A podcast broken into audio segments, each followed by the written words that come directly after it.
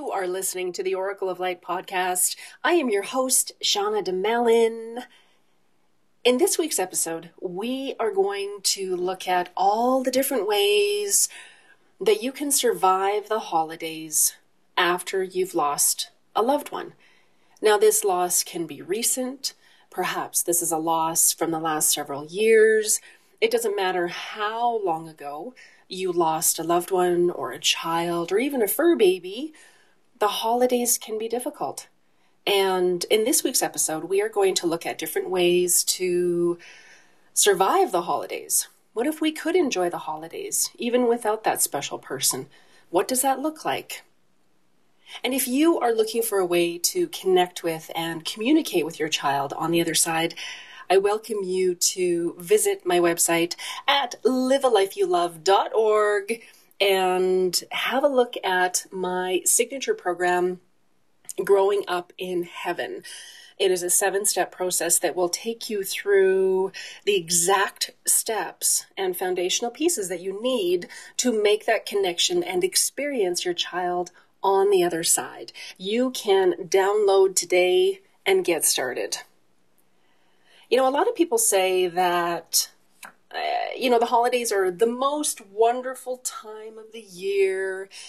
And I think there are a lot of expectations around the holidays and what they should look like and what they mean. And for all of you, all of you empaths out there, all of you beautiful, intuitive people that are picking up on on the different energies right now, it feels a little heavy. It feels a little gross. It feels it feels stuck. I mean, there are so many different things that come up and come around Christmas that I don't think that everyone is really aware of it. I mean, there are the, all the obligations, you know, do you really want to spend your holidays with these certain people? Do you feel obligated to?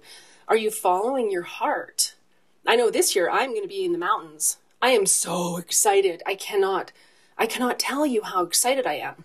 Because for me, the holidays are meant to be with people that I love and adore. And if that isn't possible for whatever reason, I'm out. I'm not I'm not interested. I don't care if people are going to be mad. I don't care if people are going to try to guilt me. No, that's their stuff. I want to enjoy that. I get to enjoy it. I get to figure out what that looks like for me. And especially when when you're dealing with loss, you really, really need to follow what's true for you. I'm always telling clients, I'm a huge advocate for following your truth, for figuring out what works for you. What does that look like? Do you really want to be baking 26 tins of cookies? No, I'd maybe like to bake five. Great. Then cut the rest off. You know, and I, I always, it's almost like, you know, clients over the years have asked, it's almost like they're asking me for permission to follow what's true for them, to know in their heart what's true for them, to acknowledge it, and to find a way to, to make that come true. And when you've lost someone and and the you know the holidays are approaching you're going to have all those different memories come up there there are different things that could be triggering you you could start to bring out Christmas decorations and you find something that reminds you of that person and that can be upsetting. Maybe you're going through old pictures and they're, you know, there they are from other holidays, other Christmases. Um, there can be so many different things. I have one client who, um, the first couple of years after her, after her mom died, she found it very difficult to celebrate the way that she celebrated. Like she didn't do any baking and she didn't want to do any to- any cooking. And then after a while she thought, you know what? That is what made Christmas in our house. So this this time, you know, usually about a month before Christmas, she starts baking and cooking because that brings her joy. And that brings her closer to her mom on the other side. And you know, if you've lost a child, you know, moving into the holiday season, you know, that that perhaps you've had a miscarriage or you've lost that child in this year. That brings up so many different things. And I think that the most important thing that I like I love to share with people about our loved ones on the other side is that they don't want us to be suffering. They want us to live a full, rich life knowing that they are at peace on the other side, knowing that they become our greatest fans, knowing that that connection never dies, that that love never dies, knowing that depending on how our gifts work and our op- and how open and available we are, we can make that connection with our loved ones on the other side. We can. And they are just no longer in their physical body. Their energy is all around uh, one of my teachers, Sonia Choquette, she said, you know, for every for every special occasion, they would leave an extra chair at the table, and that was for for a loved one in spirit, whoever wanted to join the table that that year or at that event. And I've always remembered that. I've thought that is so beautiful. I absolutely love it. And so after after a loss, moving moving into the holidays can be very difficult, very difficult you may you may want to continue with traditions. You may not. I always tell people to just take it day by day. Take it minute by minute hour by hour and just really check in with how you're feeling. You may feel like a tsunami of emotions coming up and that's okay. You may feel like being around people? Great. You may just want to be at home watching netflix and eating cookies and that's okay too.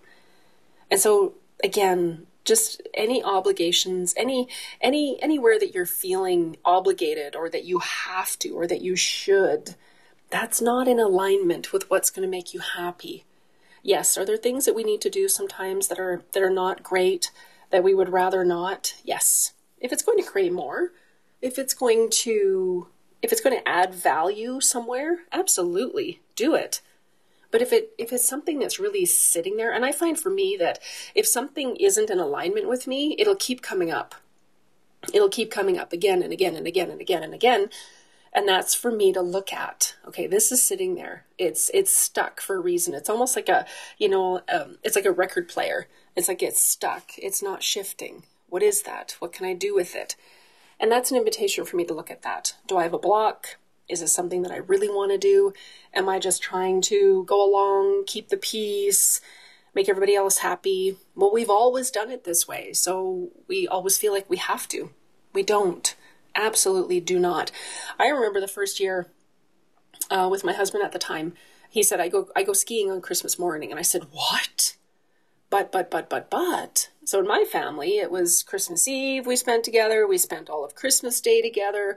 We spent all of um, Boxing Day. We call the 26th here in Canada Boxing Day.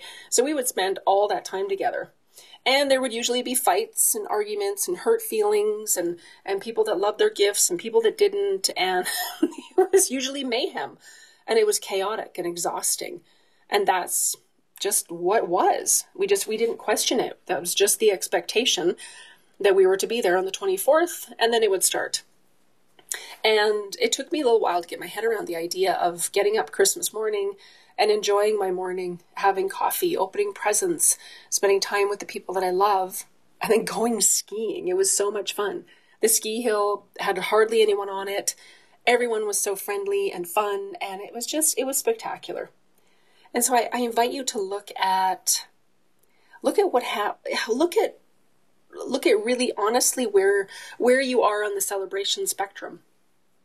You know, do you want to do you want to celebrate? And if you don't feel like celebrating, that's okay.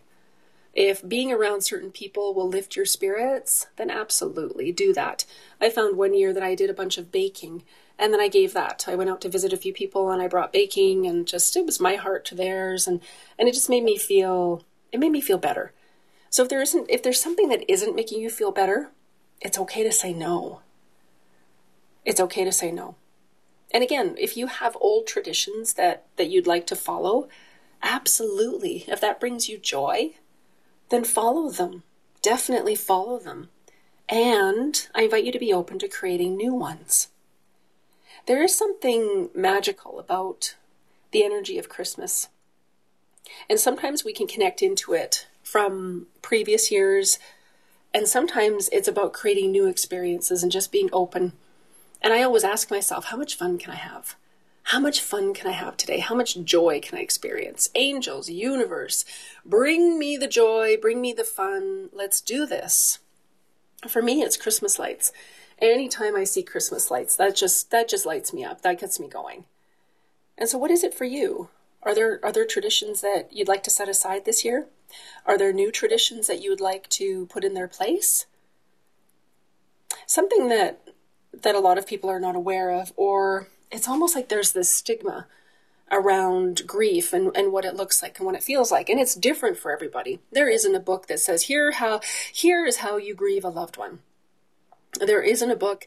No two people grieve the same. And this is after reading for thousands over the years. No two people grieve exactly the same. And grieving can be exhausting. It can bring you to your knees. I would have physical physical manifestations. I would my body would physically ache when I was grieving. That's how my body experienced grief. And I would cry and I would experience pockets of grief and I really never knew when they were going to hit. And I found that it was really important to reach out. Reach out when I felt like I needed extra support.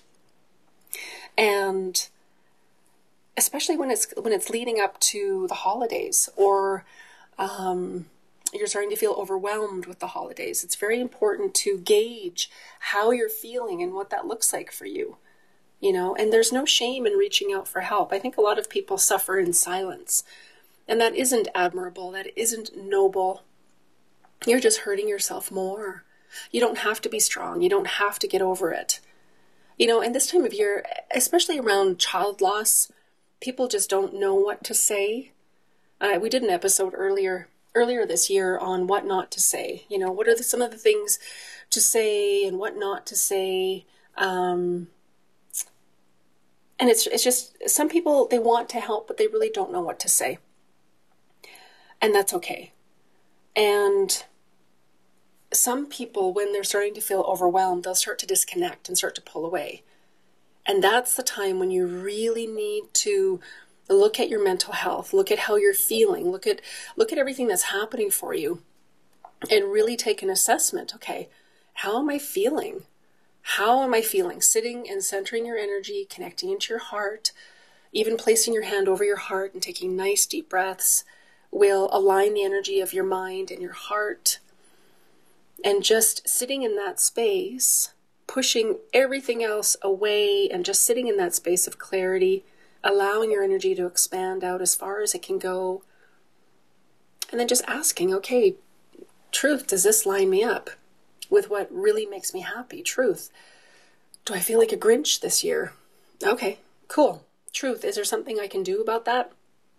And if so, what is it?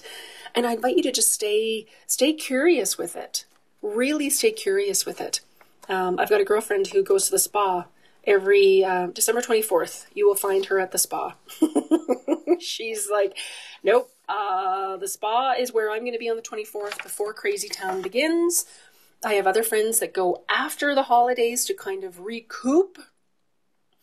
And once you find